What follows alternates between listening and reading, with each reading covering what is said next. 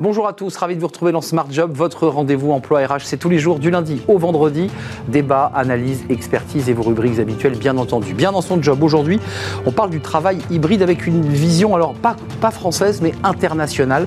Et on va en parler avec Philippe Guibert, il est directeur médical consulting santé chez International SOS. Il a sous son bras le livre blanc et on va en parler dans quelques instants. Smart et réglo, les obligations d'information à l'embauche dans le contrat de travail, ben, on ne le sait pas forcément, mais il y a une directive européenne euh, bien, qui est appliquée en France. On fera le point avec Justine Corée, avocate en droit social au cabinet Ayash. Et puis enfin, le cercle RH euh, ben, en avant euh, tous vers la reconversion. C'est un sujet d'ailleurs d'actualité puisque vous l'avez entendu, Elisabeth Borne a évoqué sur les sujets de négociation avec les syndicats la pénibilité mais aussi la reconversion. On va faire le point avec des, experts de ce sujet. Et puis dans Fenêtre sur l'emploi, pour terminer notre émission, changer de locaux pour préserver sa marque employeur, c'est ce qu'a fait Kellogg's France et on, en parlera avec Lilia Malel. Elle est la DRH de Kellogg's France. Elle nous parlera justement de ce que veut dire eh bien, changer de locaux. Voilà le programme tout de suite, c'est bien dans son job.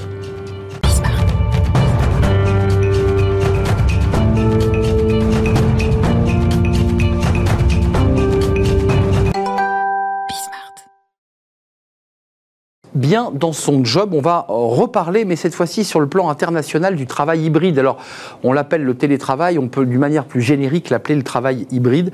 Euh, les choses sont bah, pas forcément euh, équivalentes d'un pays à un autre. On en parle avec Philippe Guibert. Bonjour Philippe, très heureux de vous accueillir. Directeur médical consulting santé chez International SOS. D'abord, un petit mot sur International SOS. Euh, 85 pays couverts.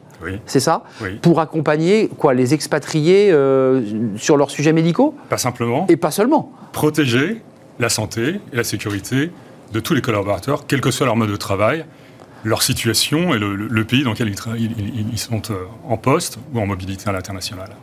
Donc pas que les expatriés. Vous avez un livre blanc, alors vous l'avez pas devant vous, mais vous l'avez dans la tête, euh, livre blanc justement sur euh, cette question de la flexibilité du travail hybride.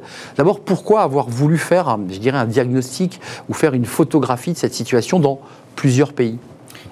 En fin de compte, ce, livre blanc est le dernier d'une trilogie de livres blancs que nous avons publiés sur justement la santé mentale, la mobilité à l'international, la santé mentale et les travailleurs en rotation. Le dernier, la santé mentale et le mode de travail hybride, pour faire le lien justement entre ces modes de travail, le bien-être et le devoir de responsabilité et de diligence des entreprises à l'international. Essayer de comprendre justement s'il y avait des, différences, différences des directives et des standards qui pouvaient s'appliquer aux entreprises. Euh, il faut y revenir quand même d'une manière très concrète. Le travail hybride, vous l'appelez comme cela, euh, vous, le distinguez du télétravail ou, c'est la même chose? Parce que certains pays peut-être ne disent pas télétravail. C'est très intéressant parce que justement, il n'y a pas de définition. Mais oui. Il n'y a pas de standard sur la définition qui recoupe des réalités totalement différentes entre quelques jours de travail euh, hors du lieu de travail jusqu'à parfois plusieurs mois offerts aux collaborateurs à l'international pour être euh, euh, dans, un, dans un autre mode de, fonctionnement. Donc, en fin de compte, il n'y a pas tout le spectrum de, de, modes de fonctionnement hybride est très large sans qu'il y ait une définition reconnue à l'international. Alors, on, voit des différences. D'abord, rentrons par la partie négative. Vous avez constaté, parce que ça, c'est le livre blanc qui le, qui le, dit, en France, on a, on a pérennisé ce, télétravail. On va y revenir, hein, du télétravail euh, forcé, j'allais dire, avec des dates fixes ou du télétravail très libre. Mais aux États-Unis, il y a un léger reflux, voire un reflux sur cette question. On l'a constaté en effet avec euh, les, entreprises de GAFAM qui, euh, vous vous en souvenez, avaient décidé, avaient tiré parti de la pandémie pour euh, envoyer tout le monde à la maison et fermer les bureaux, et qui sont en train de faire machine arrière avec des, le message clair des, des, CEO de ces entreprises qui disent nous voulons avoir nos collaborateurs sur le lieu de travail pour justement recréer de la cohésion, de la cohésion et générer de l'innovation. Alors, euh, d'une manière, là, cette fois-ci mondiale, à travers votre étude, on voit qu'il y a quand même un décalage entre l'attente des collaborateurs et, la réalité. Euh, ça, c'est intéressant. C'est quoi la tendance? On a des collaborateurs qui disent, nous, on veut de plus en plus d'hybridation et de flexibilité. Et puis, il y a des entreprises qui disent, bah, attendez, euh, trouvons le juste milieu. Et, ça crée évidemment une zone de tension. C'est exactement ça. Et c'est ce que l'étude de la Fondation internationale a montré, justement, ces attentes. Alors, deux chiffres.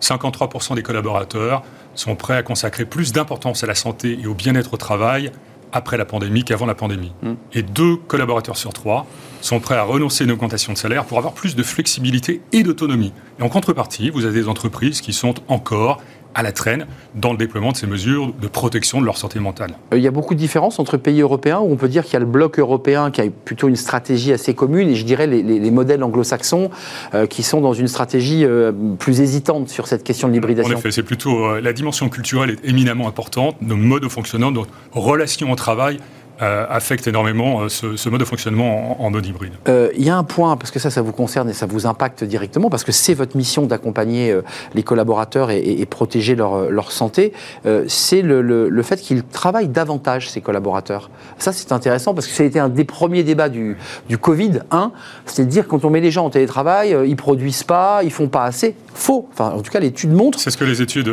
montrent, en effet. Le nombre de connexions, le nombre de réunions, le nombre d'emails, le temps passé au travail est plus important, en particulier le soir ou pendant le week-end, en mode hybride par rapport à un mode de fonctionnement traditionnel. Mais Philippe Guibert, et là c'est la question qui vous impacte, euh, il y a beaucoup plus d'impact, euh, de conséquences de l'hybridation sur euh, leur bien-être psychique et physique. Donc là, il y a un vrai sujet d'accompagnement. Et émotionnel, tout à fait. Avec des conséquences parfois positives, tout à fait. Le sens, l'engagement, le bien-être sont augmentés lorsque les gens sont en mode hybride. Par contre, on peut avoir des conséquences négatives, en effet, l'isolement, le, sens d'appartenance, la charge de travail, le stress, la fatigue, tout ceci peut avoir des, être des conséquences négatives. Donc l'important, c'est de trouver le, juste milieu entre euh, apporter le plus de confort aux collaborateurs, un management bienveillant qui permet justement de faciliter cette flexibilité, cette autonomie, ce sens d'appartenance, en essayant de minimiser au plus les conséquences négatives en termes de, charge de travail et de stress. On a eu une avocate dans notre rubrique Smart et Réglo il y a, la semaine dernière, me semble-t-il, qui évoquait les addictions liées au télétravail et donc la difficulté de pouvoir contrôler, accompagner, parce que c'est un lieu privé et que les addictions sont de, tous ordres, évidemment. Ça peut être l'alcool, ça peut être la drogue.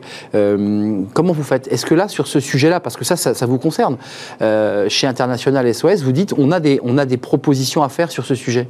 Alors, plus que sur les, addictions, je dirais sur, les, conséquences de, cette charge de travail en termes de stress, en termes d'anxiété, en termes de dépression.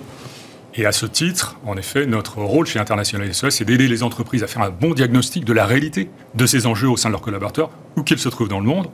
Fort de ce diagnostic, de leur proposer des plans d'action et des solutions à travers des formations, à travers des engagements, des applications, du digital, en, en centrant, euh, je dirais, cette intervention sur les managers qui sont clés dans ces dispositifs, puisqu'ils sont eux-mêmes exposés à ce stress et cette charge de travail et à la complexité d'avoir à gérer des équipes en mode hybride. Il nous reste un petit peu plus d'une minute. La, France, elle se situe comment dans ce paysage? Parce que c'est vrai qu'on a souvent tendance à, montrer de la France le, verre à moitié vide. J'ai le sentiment quand même que sur ces questions de télétravail, d'hybridation, de flexibilité, on n'a pas pris le train, euh, on n'est pas en retard, on a pris le train. On n'est pas en retard, on est à peu près dans la, dans la moyenne des bonnes pratiques des autres pays. En fin de compte, ce qui compte, pour euh, la santé mentale des collaborateurs, quel que soit le mode de fonctionnement des, collaborateurs hybrides au bureau. En fin de compte, c'est de savoir, d'avoir le sentiment qu'on s'occupe d'eux et qu'on les reconnaît de manière honnête, transparente, efficace. On le redit, il y a quand même un enjeu de bien-être lié à l'hybridation, mais dans l'étude ressort aussi quand même un risque d'isolement. Il ne faut, pas, faut pas le négliger. Ce n'est pas que du bonheur. C'est pas que du bonheur. Donc, euh, aux, aux, managers, aux entreprises d'en prendre connaissance, de comprendre en effet les effets positifs et négatifs, et fort de ce constat, de pouvoir mettre en place une organisation du travail qui est compatible avec la culture, le pays, l'environnement, l'activité et les attentes des collaborateurs. Merci Philippe Guibert d'être venu nous rendre visite. Ce, livre blanc est à découvrir évidemment sur le, site. Le site de la Fondation Internationale SOS. Voilà, de la Fondation Internationale SOS que vous avez cité tout à l'heure, qui est un travail très approfondi et qui est une photographie mondiale, enfin en tout cas des pays sur lesquels vous intervenez. 85 euh, pays, hein, il faut le redire. Merci Philippe Guibert, directeur médical consulting santé chez International SOS. Retour en France, le code du travail, le droit du travail et l'Europe à travers des directives. C'est smart et réglo et c'est tout de suite. Smart et Réglo, notre rubrique juridique dans Smart Job, et c'est important, on parle des obligations d'information à l'embauche dans le contrat de travail. Alors ce sont des, choses extrêmement fines, euh, et, on en parle avec Justine Corré, vous êtes euh, avocate en droit social, Justine, au cabinet Ayash, et vous allez nous éclairer sur un, sujet qui est quand même très pointu et passionnant. Directive européenne 2019, appliquée depuis 2022, qui modifie ces euh, obligations d'information qu'est-ce qu'on a, qu'est-ce que les directives ou la directive européenne a apporté de nouveau Alors, La directive européenne, euh, elle, est datée du 20 juin 2019 et elle prévoyait euh, à l'origine euh, d'élargir un certain nombre d'informations qui existaient déjà, que l'employeur devait déjà fournir aux salariés. Elle est venue élargir le socle de ces informations dans un souci de transparence de la relation de travail, dans un souci de permettre aux salariés euh, de connaître les conséquences prévisibles de la relation de travail, et elle a listé une quinzaine d'obligations. En plus de ce qui existe déjà. Exactement. D'accord. Et elle a listé une quinzaine d'informations euh, que l'employeur devait communiquer à son salarié de manière individuelle écrite euh, dès le début du contrat de travail. Alors, essayons, parce que 15, c'est évidemment très long. Oui. Euh, peut-être qu'on peut les ranger par catégorie. Alors, Quelles sont les, obligations nouvelles que l'employeur doit transmettre d'un point de vue concret? Il doit lui indiquer quoi?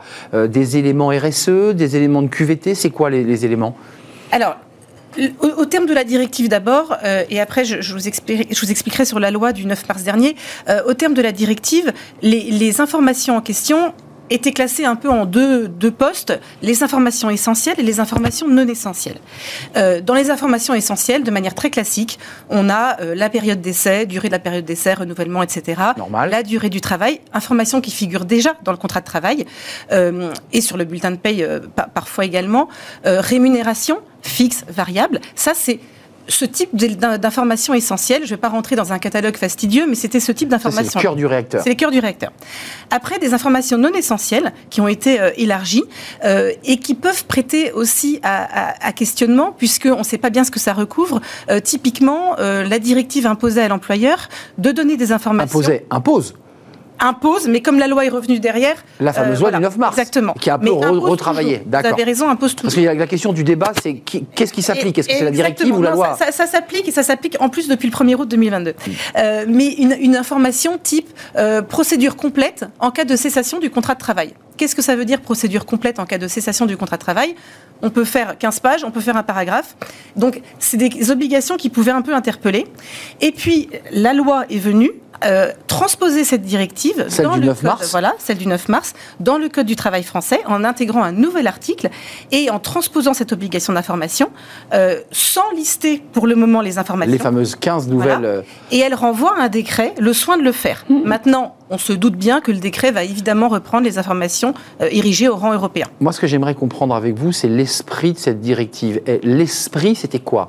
De protéger le salarié, de lui donner plus de droits, de recréer une relation plus plus équilibré avec l'employeur? C'était quoi l'esprit de la directive? L'esprit de la directive, c'était de renforcer la transparence dans la relation de travail euh, et de permettre aux salariés de connaître les enjeux de sa relation de travail. C'est la directive d'ailleurs euh, parlait des, conditions de transparence et euh, de prévisibilité de la relation de travail. Donc c'était un peu l'esprit de cette directive-là. L'idée n'est pas du tout de créer un nouveau carcan d'obligations contractuelles ou un, nouvel euh, échange de consentement. C'est pas du tout ça. C'est vraiment une information dans un but de transparence. Mais euh, la loi du 9 mars, donc j'imagine qu'elle fait un peu givaro, elle réduit un peu tout ça dans un, dans un article dont, il faudra d'ailleurs attendre les décrets. Les avocats les attendent, j'imagine. Exactement. Ça change quoi pour vous concrètement par rapport à votre relation avec les employeurs? Alors, à ce stade, ce que ça change, euh, c'est qu'on assiste nos, clients euh, pour euh, les aider à processer bah cette obligation. C'est exactement ça. Parce que dans un groupe de 2000 personnes, le flux d'informations va être colossal. Et évidemment, il faut processer et arriver à trouver Avoir le, le bon support le bon niveau de détail pour éviter les écueils que peuvent présenter cette nouvelle obligation. Dans les 15 d'obligations directives qui ont été un peu réduites, il y avait quoi d'autre? Quels sont les autres les éléments de transparence que l'Europe exige de l'employeur alors, il y avait également, euh, mais ça aussi, c'était déjà existant, mais non formalisé, mais euh, d'informer le salarié sur toutes les conventions collectives et les accords collectifs applicables. Donc, là aussi, quelque part, c'est évident. Auparavant, euh, les employeurs souvent les mettent sur l'intranet pour que les salariés en aient connaissance. Personne ne les lit. Personne ne les lit. On est d'accord. Là, on a vraiment une obligation individuelle. Il faut que l'employeur garde une trace de cette remise individuelle pour montrer qu'il a rempli son obligation. Donc, bien faire connaître euh, toutes les avancées dans tous les domaines qui ont été validés euh, au CSE et dans les accords qui ont pu être signés avec les partenaires Alors, sociaux. C'est plus sans rentrer dans le détail, c'est plus donner le catalogue de ce qui est applicable au niveau collectif pour chaque salarié. Donc, ce sont ses droits. Il, bénéficie de, ces droits-là précis. Oui. Parce qu'en général, quand on rentre dans une entreprise, dans des très grands groupes en tout cas, on ne sait pas du tout euh, et on est perdu. Donc, ça permet effectivement une meilleure connaissance et information. Absolument. Et c'est le euh, but de la loi. Vous, là, aujourd'hui, loi du 9 mars, le décret n'a pas encore été, n'est pas sorti. Non. Donc, il y a des gens qui planchent là depuis euh, quelques semaines maintenant. il, va, il va quand même transformer aussi, vous, parce que c'est vous qui allez processer tout ça. C'est un petit travail quand même pour les avocats là. Oui, c'est un travail. On, assiste nos clients et on essaye de, de, trouver, de trouver le meilleur support euh, au regard et, de la taille de l'entreprise et de leur modalité de fonctionnement. Donc oui, c'est un travail de l'avocat. Euh, Justine Corée, une dernière question.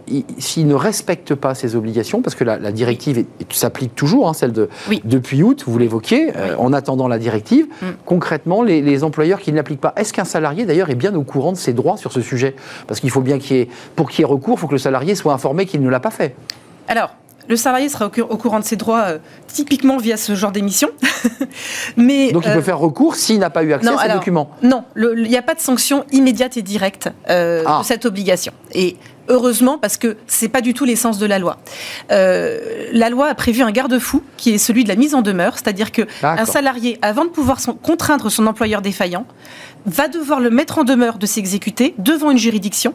Et c'est que si euh, enfin pas devant une juridiction, excusez-moi, va devoir mettre en demeure son employeur de s'exécuter, et c'est que si la mise en demeure est infructueuse qu'il pourra aller devant les juges pour euh, contraindre son employeur. Vous reconnaîtrez avec moi, Justine, que quand on est dans une négociation de, de candidat à employeur et qu'on est dans l'embauche, évidemment, on démarre assez rarement par une mise en demeure de son employeur. Enfin, je sais pas. Évidemment, c'est malvenu.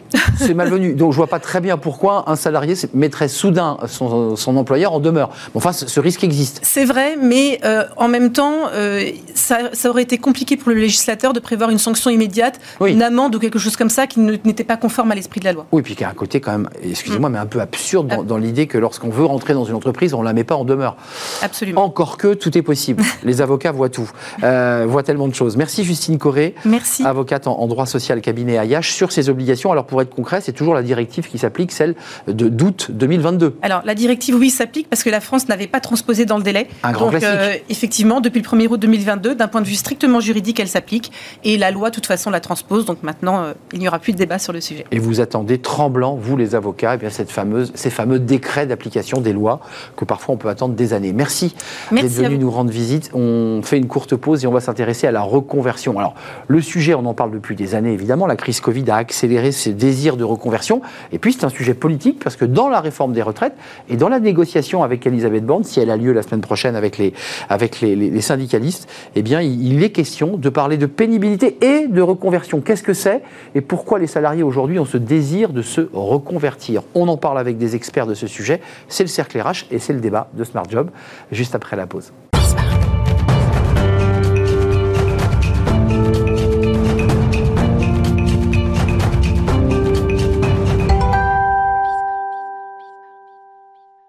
Le cercle RH, le débat de Smart Job, débat quotidien, vous le connaissez, vous connaissez notre rendez-vous. On va parler en reconversion aujourd'hui.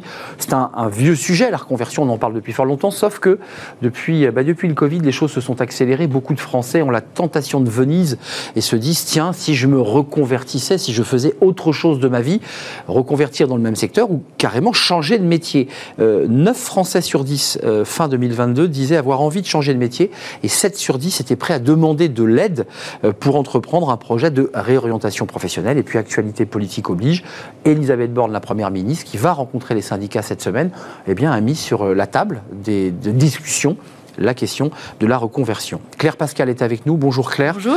Vous êtes directrice générale de Comundi. Vous nous expliquerez euh, ce que fait Comundi et vice-présidente euh, des acteurs de compétences. Euh, merci d'être avec nous. À vos côtés, Stéphane Mass. Bonjour Stéphane. Vous êtes déjà venu tous les deux d'ailleurs sur le plateau. Directeur Transition Pro IDF, donc c'est-à-dire Île-de-France, avec un événement en préparation et qui aura lieu le 14 et 15 justement sur la reconversion. Merci d'être là. Samuel Tamba. Bonjour. Ravi de vous accueillir. Bonjour. vous êtes un vous êtes membre du conseil d'administration de Diversity Days. On a reçu d'ailleurs votre président, votre nouveau président, euh, il y a quelques jours sur ce plateau. Vous êtes membre bénévole, vous êtes par ailleurs euh, cadre dans une bien belle entreprise euh, et vous êtes en charge des affaires publiques, en charge bénévole des affaires publiques de Diversity Days, faut-il le préciser. D'abord, une question sur le mot reconversion. vous, dans vos, dans vos fenêtres respectives, diversité, inclusion euh, avec ces jeunes, ces moins jeunes. Est-ce que vous sentez une vraie, euh, un vrai, une vraie appétence pour la reconversion? Ou est-ce que globalement, on est sur les mêmes trends qu'il y a cinq ans quand on en parlait? Stéphane, vous souriez Écoutez, on peut dire que la reconversion, elle s'est banalisée. Alors, si on regarde un petit peu les, chiffres, il y, a, un dernier là, sondage, une étude qui a été faite par Centre Info qui dit que 51% des actifs souhaitent se reconvertir dans les cinq années à venir. Et chez les jeunes, c'est même dans les trois années à venir. Et lorsqu'on va un tout petit peu euh, plus loin, on peut dire aussi que 21% des personnes interrogées disent être déjà rentrées dans un processus de reconversion. Et lorsque nous on regarde le projet de transition professionnelle, qui est le dispositif que nous finançons, reconversion donc assurée, sécurisée, financement de la formation et prise en charge de la rémunération, qu'est-ce qu'on voit? On voit un, par exemple, que les plus de 45 ans représentent 25% euh, des projets de transition professionnelle. Donc ça touche aussi cette génération-là. On va entendre euh, euh, Claire et Samuel, mais juste un mot. Est-ce que c'est parce que les médias, parce que les hommes politiques, parce que ceux qui parlent de ces sujets en parlent beaucoup dans les médias et nous disent, alors là, à longueur d'articles et de, on n'aura pas le même métier toute sa vie, il faut s'habituer à l'idée d'avoir quatre boulots. Est-ce que c'est -ce que, est -ce c'est rentré dans le cerveau des Français, ça? Il y a une sensibilisation qui a été faite. Bien évidemment, les médias mais pas que. Les mutations que nous vivons actuellement dans tous les domaines amènent les Français à prendre conscience qu'il va falloir prendre, euh, euh, on va dire, l'utilitaire en quelque sorte, hein, le véhicule utilitaire qui est la formation professionnelle pour se reconvertir. Mais la formation professionnelle n'est pas qu'un moyen, il faut quand même le dire, de reconversion. La reconversion, elle est diverse. Tout à fait. Euh, ça, c'est aussi extrêmement important. Et on va revenir parce qu'il y a aussi des métiers sous tension que, que, certaines personnes ne veulent pas faire. Et on dit, mais si vous vous reconvertissiez dans la restauration, on voit que c'est pas si simple, facile à dire, pas si facile à faire.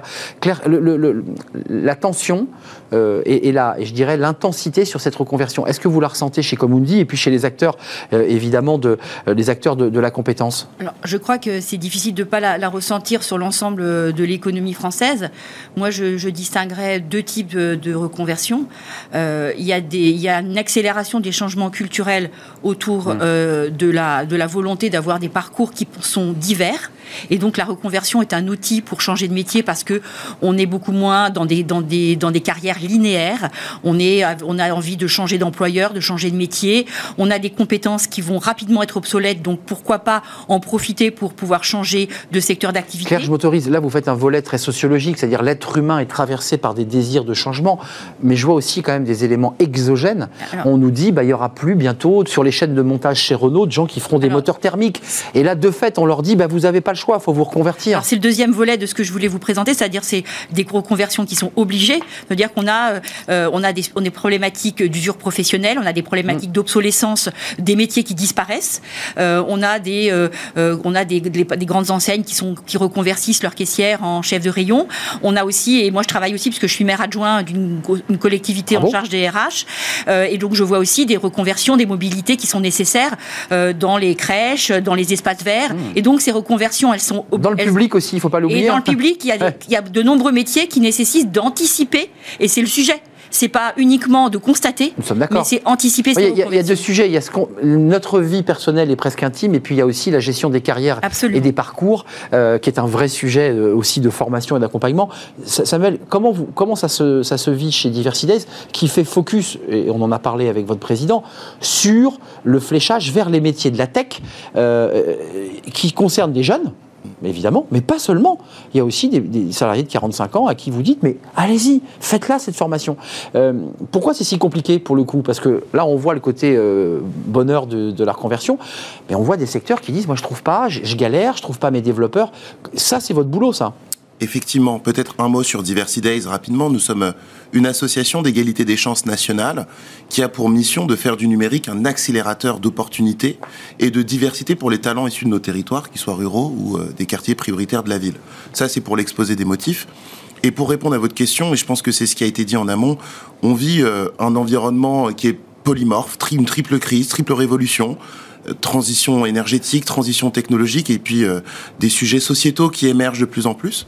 Et nous, on a décidé de s'atteler au sujet euh, de la transition euh, numérique, parce qu'on pense que c'est une manière d'insérer durablement aussi des profils sur le marché de l'emploi. Vous avez vu l'étude hein, dans les échos, 300 millions d'emplois vont disparaître, euh, liés, on évoque le chat GPT, on évoque le numérique, tous ces sujets nous impactent. On, Bien sûr. on se dit, oh là là, mais attendez, parce que là, c'est plus de la reconversion, ça veut dire qu'est-ce que je vais faire de ma vie là hein? Exactement. Et puis, il y a aussi le World Economic Forum qui nous dit que 80% des métiers de 2030 n'existent pas. C'est ça. Et donc, ces sujets de taxonomie et de mobilité des compétences Nous, on le fait à l'échelle individuelle, plutôt sur des publics de demandeurs d'emploi, éloignés Ouais. du marché du travail. En coordination avec Pôle emploi d'ailleurs. En coordination avec Pôle emploi, j'y reviendrai, on a lancé un programme qui s'appelle Déclic numérique, 100% gratuit, 100% accessible, qui a pour but finalement de former très rapidement des personnes vers les métiers du numérique, en leur montrant que les reconversions c'est possible, que ça existe, et qu'on puisse les aider à naviguer dans cette jungle de formation qui existe aujourd'hui. C'est une jungle. Déclic numérique, ça a commencé aujourd'hui, lundi 3 avril, 3-4, c'est un lancement. euh, et allez sur le site Diversidays parce qu'il y a plein, plein, plein de possibilités.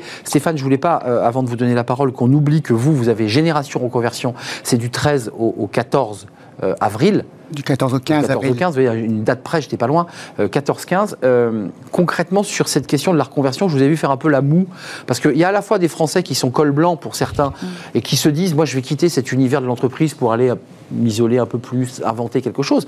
Puis il y a des salariés à qui on dit, dans 15 ans, tu n'as plus de boulot. Et là, c'est plus du tout la même histoire. On la vit pas pareil, l'histoire. Oui, dans 15 ans. Donc ça laisse le temps. Il ne faut, pas aussi créer de, de climat anxiogène. Ouais. Hein, euh, là aussi, il faut raison garder dans cette situation-là.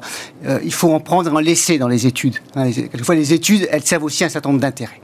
Oui, il y Vous a... pensez que l'étude des échos, parce qu'elle a été contestée, l'étude, hein. Voilà, il, faut tempérer les choses. Oui, les reconversions vont euh, avoir lieu dans certains secteurs. Vous l'avez évoqué, dans le secteur, par exemple, de l'automobile, on le voit bien. Euh, dans le secteur de l'énergie, dans le secteur aussi, euh, par exemple, du transport. mais on est prêt pour On, cela on voit bien, mais tout ça se met en place, les filières se mettent en place, euh, les dispositifs portant justement ces reconversions euh, sur le plan des financements sont maintenant mobilisés pour accompagner ces grandes mutations. Et c'est ce qu'il faut mettre en avant lorsque, par exemple, l'Europe dit c'est l'année 2023 des compétences. Il y a une raison, on voit bien la mobilisation générale autour de la société de compétences qu'on est en train de construire, qui est l'essence même justement du plein emploi. Et ça, il faut le mettre en avant. Donc, raison gardée, euh, chat GPT, très bien. Ça va modifier des emplois, quelques-uns vont, vont, vont disparaître. Cols blancs d'ailleurs, hein, vous avez oui, vu. hein. C'est pas l'école bleue. Les, les journalistes notamment. Les hein, journalistes, les avocats, les juristes, sûr, les notaires, bref. Euh, côté, euh, côté reconversion, euh, vous, vous dites on est prêt ou pas? Parce que Elisabeth Borne pose ce sujet sur la table au syndicat en leur disant bah voilà, il faut quand même maintenant réfléchir à ces questions Mm. de pénibilité. Bon, une fois que la loi est, est votée, c'est un autre sujet, et aux questions de reconversion. Et Est-ce qu'on est prêt ou pas? Parce que on est souvent, euh, on réagit souvent quand, quand l'accident a lieu. Bah, on est prêt, on a des dispositifs qui existent aujourd'hui et qui, qui fonctionnent. Je pense qu'on va euh, avoir une accélération des besoins d'accompagner les reconversions.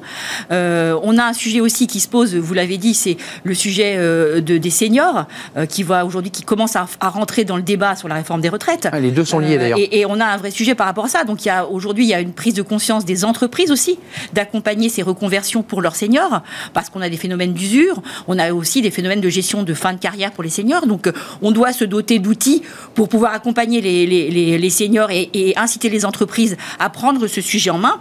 Et donc et aussi il faut qu'on ait une, probablement une simplification, une, me- une meilleure lisibilité des dispositifs. Le maquis Euh, voilà, parce qu'aujourd'hui c'est compliqué. Aujourd'hui c'est compliqué. Concrètement, on fait quoi? Parce que vous êtes des acteurs tous. On va sur le site, euh, j'ai 45 ans, je suis plâtrier, j'ai- j'ai un mal fou à continuer mon emploi, je suis allé voir mon employeur, il faut faire des cas concrets. Et je lui ai dit, je ne peux plus continuer à travailler dans ces conditions. Euh, vous le prenez en main, je passe d'abord par Pôle emploi, et Pôle emploi dit, vous avez des formations tech Est-ce que c'est un peu comme ça le processus? Bien sûr, c'est un processus euh, effectivement de coalition public-privé très important. C'est un programme qu'on opère avec donc bien sûr Pôle Emploi, la GFIP et puis aussi la Fondation philanthropique de Google. Il y a une quinzaine de partenaires nationaux que je n'aurai pas le temps de citer, mais l'idée c'est finalement trois séquences. Un moment clé où en fait on voit qu'il y a des reconversions qui ont été réussies. Donc finalement Inspirant donc? Inspirant. On inspire et, et on montre que c'est possible. Une deuxième séquence où là, on va avoir huit jours de formation par les partenaires nationaux, qu'ils soient publics ou privés, pour montrer la jungle de formation, leur permettre de naviguer Et de choisir. ces demandeurs d'emploi et choisir. Et puis une troisième séquence où là, il va y avoir toute une dimension de mise en relation avec des recruteurs pour pouvoir trouver des débouchés. Deux éléments chiffrés. On a fait une étude d'impact avec Pôle emploi. Il y a 34% des personnes qui ont suivi la formation qui ont retrouvé un emploi au bout de six mois, un emploi permanent. Et il y a 25% des personnes qui ont suivi la formation qui derrière ont repris une formation certifiante ou diplômante. et qui leur permet d'accéder à On l'emploi. arrive à 10 000 bénéficiaires en deux ans. Oui, j'ai vu votre chiffre. Euh, Stéphane, est-ce que c'est dans la même logique?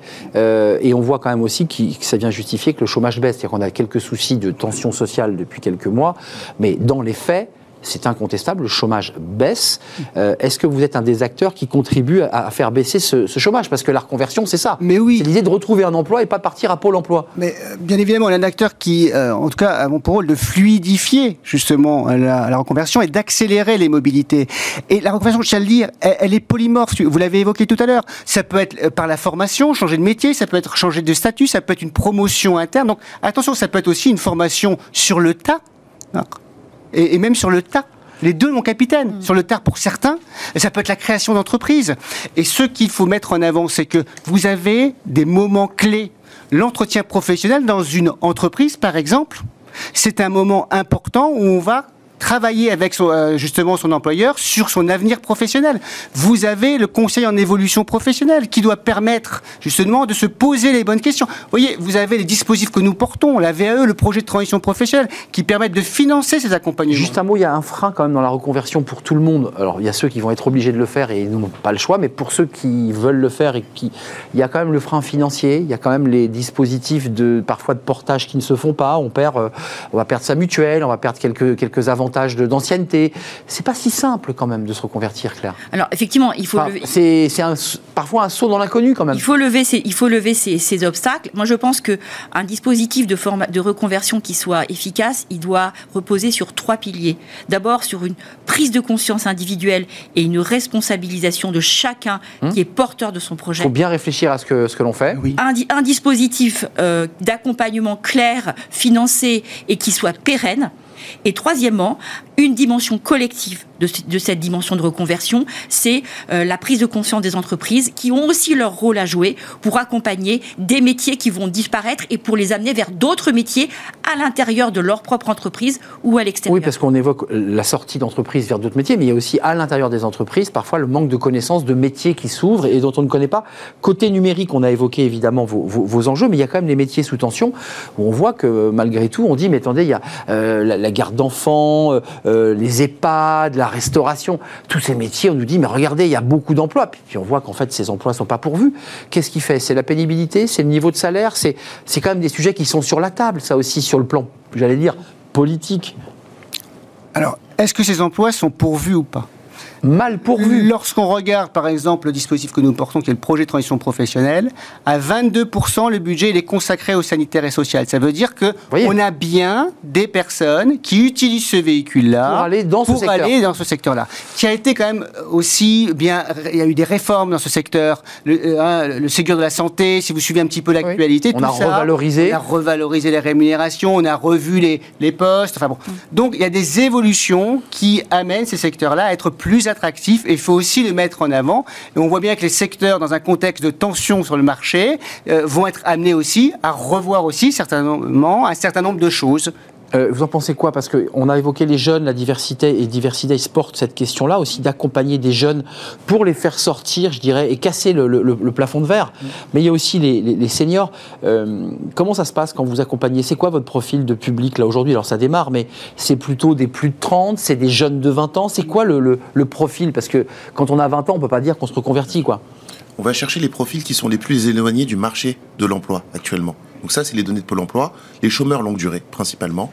Ça peut être euh, des femmes en situation de monoparentalité. Ça peut être euh, aussi des profils avec un handicap visible ou invisible. Et puis aussi les profils qui sont peu dotés en diplôme. Voilà, donc c'est finalement les trois typologies qu'on voit le, plus souvent. Et puis c'est celles qui sont le plus éloignées finalement de ces métiers du numérique, que ce soit dans la Startup Nation ou même dans les grands groupes. Hmm. Donc ça déjà c'est le premier, le premier focus et c'est des objectifs qu'on se fixe avec les partenaires nationaux. La GFIP est là justement pour garantir que nous puissions toucher des profils qui sont euh, en tout cas, qui ont un handicap visible ou invisible. Euh, et donc, on adapte nos formations, vélotypie, LSS, ainsi de suite, pour que la formation soit accessible, financée à 100%, gratuite et avec cette... Et gratuite, hein, c'est important de le dire. C'est très important. Parce que parfois les formations, on, vend du rêve et puis on s'aperçoit qu'elles coûtent 3, 4 000, 5 000 euros. On n'a pas, pas le CPF qui va bien. Euh, pour terminer, vous êtes des acteurs de, la formation très directement. Vous évoquez, vous évoquez les compétences. Le monde se transforme, le numérique nous percute très fortement. Euh, est-ce que, est que nos, nos- nos modes de formation sont bien adaptés? Parce que former aux compétences, c'est pas former aux hard skills. C'est très différent. Et, et- et- et ça frotte un peu quand même. Alors ça frotte, ça frotte bien sûr. Donc euh, C'est très subjectif. le- le- c'est ce que je pense qu'on a, on a dans notre nos métiers de- des, des filières de la compétence et de la formation, on a aussi besoin de se réinventer.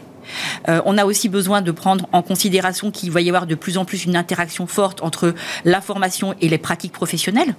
Euh, tous ces jeunes qui Le savoir-être. en apprentissage, qui ont, qui ont été formés à la fois en même temps à l'école et en même temps en entreprise, est-ce que quand ils vont devenir salariés, est-ce qu'ils auront besoin des mêmes modalités d'apprentissage? Sûrement pas. Sûrement pas. Donc ça veut dire que nous, en tant qu'opérateurs de formation, on doit se réinventer. Et l'innovation, c'est l'innovation pédagogique. Et il faut qu'on le, il faut qu'on le- on, on continue à, à travailler sur l'innovation pédagogique. C'est aussi l'innovation, bien sûr, digitale, parce que c'est un outil puissant, mais c'est pas le seul outil d'innovation. Hmm. Et donc on a, on a à s'adapter. La formation s'adapte aux évolutions de la sociologie du travail et aux, au- et au comportement des, des travailleurs. Vous avez 30 secondes, Stéphane. C'est comme dans les Oh, débats bah, politiques pour conclure. Très rapidement, la loi de 2018 sur la, justement la liberté de choisir son avenir professionnel, Oui. elle a ouvert un champ d'action aussi assez intéressant. Ça veut dire qu'on reconnaît aujourd'hui la formation ouverte à distance. Euh, on reconnaît la FES, l'action de formation situation de travail. Vous voyez que Exact. les modalités se sont diversifiées pour s'adapter aussi aux nouvelles façons d'apprendre. et répondre à ces enjeux à la fois qui viennent, euh, je dirais, de- de- du contexte économique et puis aussi des enjeux de désir de Français qui, qui, eux aussi ont des désirs de, de reconversion. Merci à vous. Euh, on a un petit peu débordé. Merci à vous, Claire Pascal, directrice générale de Comundi et vice-présidente d'acteurs de compétences. C'est le nouveau nom. Euh, De c'est la ça, hein fédération, oui. Voilà. La avant- fédération des acteurs de la compétence. la Fédération des acteurs de la compétence. Merci à Stéphane Mass, directeur Transition Pro Île-de-France 14 et 15. Ça se passera où d'ailleurs? Génération reconversion à Paris 15e. Paris 15e, génération reconversion et euh, déclic numérique, ça a démarré aujourd'hui, 3-4, et puis après c'est un cycle évidemment qui va vous permettre d'accompagner eh des centaines, pour ne pas dire des milliers, de jeunes et de moins jeunes sur le, chemin du numérique et de l'emploi. Merci à vous trois. On termine avec Fenêtre sur l'emploi pour s'intéresser à qu'est-ce que veut dire changer de locaux. Euh, bah, parfois des grands groupes changent de locaux et c'est presque façon un changement de mode de vie au sein de l'entreprise. On en parle tout de suite.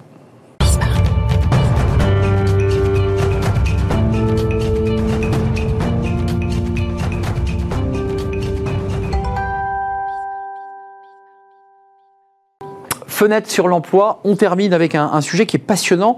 Euh, Qu'est-ce que c'est que changer de locaux? Alors ça arrive à vous qui êtes des décideurs et qui changez de locaux pour agrandir, pour rapetisser, pour transformer. Et qu'est-ce que ça transforme en termes de marque employeur et puis de plaisir de venir au travail? Et on en parle avec euh, Lilia Malel. Bonjour Lilia. Bonjour. Vous étiez venue nous rendre visite il y a déjà un peu plus d'un an. Vous êtes la DRH de Kellogg's France. Euh, marque, euh, comment on l'a défini votre marque? Euh, Kellogg's? Iconique. iconique, Ouais. euh, j'allais dire presque patrimonial du matin. Oui. Euh, on va parler avec vous d'un sujet, et d'ailleurs on va voir quelques visuels qui sont euh, plutôt magnifiques. Vous avez changé de locaux. Tout à fait. Euh, mais changer de locaux, pour vous, il y avait une vraie démarche, euh, je dirais, de transformation presque du, de la manière dont on travaille. C'était ça l'esprit de ce changement de, de locaux? Oui, c'était, ça s'inscrit en fait dans la continuité de notre stratégie euh, de Kellogg's France. En fait, si vous voulez, il y a deux ans à peu près, on a lancé notre marque employeur et déjà à ce moment-là, le changement de cadre de travail et de locaux, c'était un- une priorité en fait pour nous. Euh, mais la démarche est venue en disant on va, on va euh, transformer notre manière de nous comporter avec nos collaborateurs, donc on change de locaux, ou vous avez changé de locaux et vous avez dit on va aussi en profiter pour accompagner nos collaborateurs différemment Non, on avait trois raisons principales. La première, c'est effectivement, quand on a lancé notre marque employeur, on avait déjà ce projet-là parce que euh, on, on sait en fait que c'est- acquis maintenant. En fait, les, hum, si vous voulez, le bien-être des collaborateurs, il est directement, il est intrinsèquement lié en fait au- au- à la performance des entreprises. Et pour nous, c'était important. Ça fait des années que Kellogg s'engage en fait et, et contribue à offrir un cadre de travail stimulant, inclusif, dynamique. Donc, on avait besoin euh, d'asseoir en fait, de consolider aussi notre statut de- d'employeur de, référence. La deuxième raison, c'était aussi effectivement le C'est beau quand même, hein le cadre de travail. c'est pas mal. On aime beaucoup. Alors on dit, on dit plus cantine là. hein. Là, c'est un food court, effectivement. Voilà. Sept, euh, sept kiosques différents. Et, hum, le, le M57, si vous voulez, ce qu'on voulait retrouver aussi, finalement, c'était Salle de réunion intimiste. des, des bulles, tout à fait. Ce qu'on voulait retrouver, c'était surtout euh, un lieu de vie, en fait, une destination, plus qu'un lieu de travail. Et, et- et c'est ça qu'on voulait retrouver. C'est un, un bâtiment qui est moderne, qui est éco-responsable. Les briques que vous avez vues tout à l'heure dans la rue intérieure, ce sont des briques qui ont été euh, réutilisées de l'ancien euh, atelier de métallurgie industrielle de chez Renault, ces briques. Les briques qui sont au sol, hein, Tout à fait. euh, qui étaient les vieux bâtiments Renault que vous avez recyclés.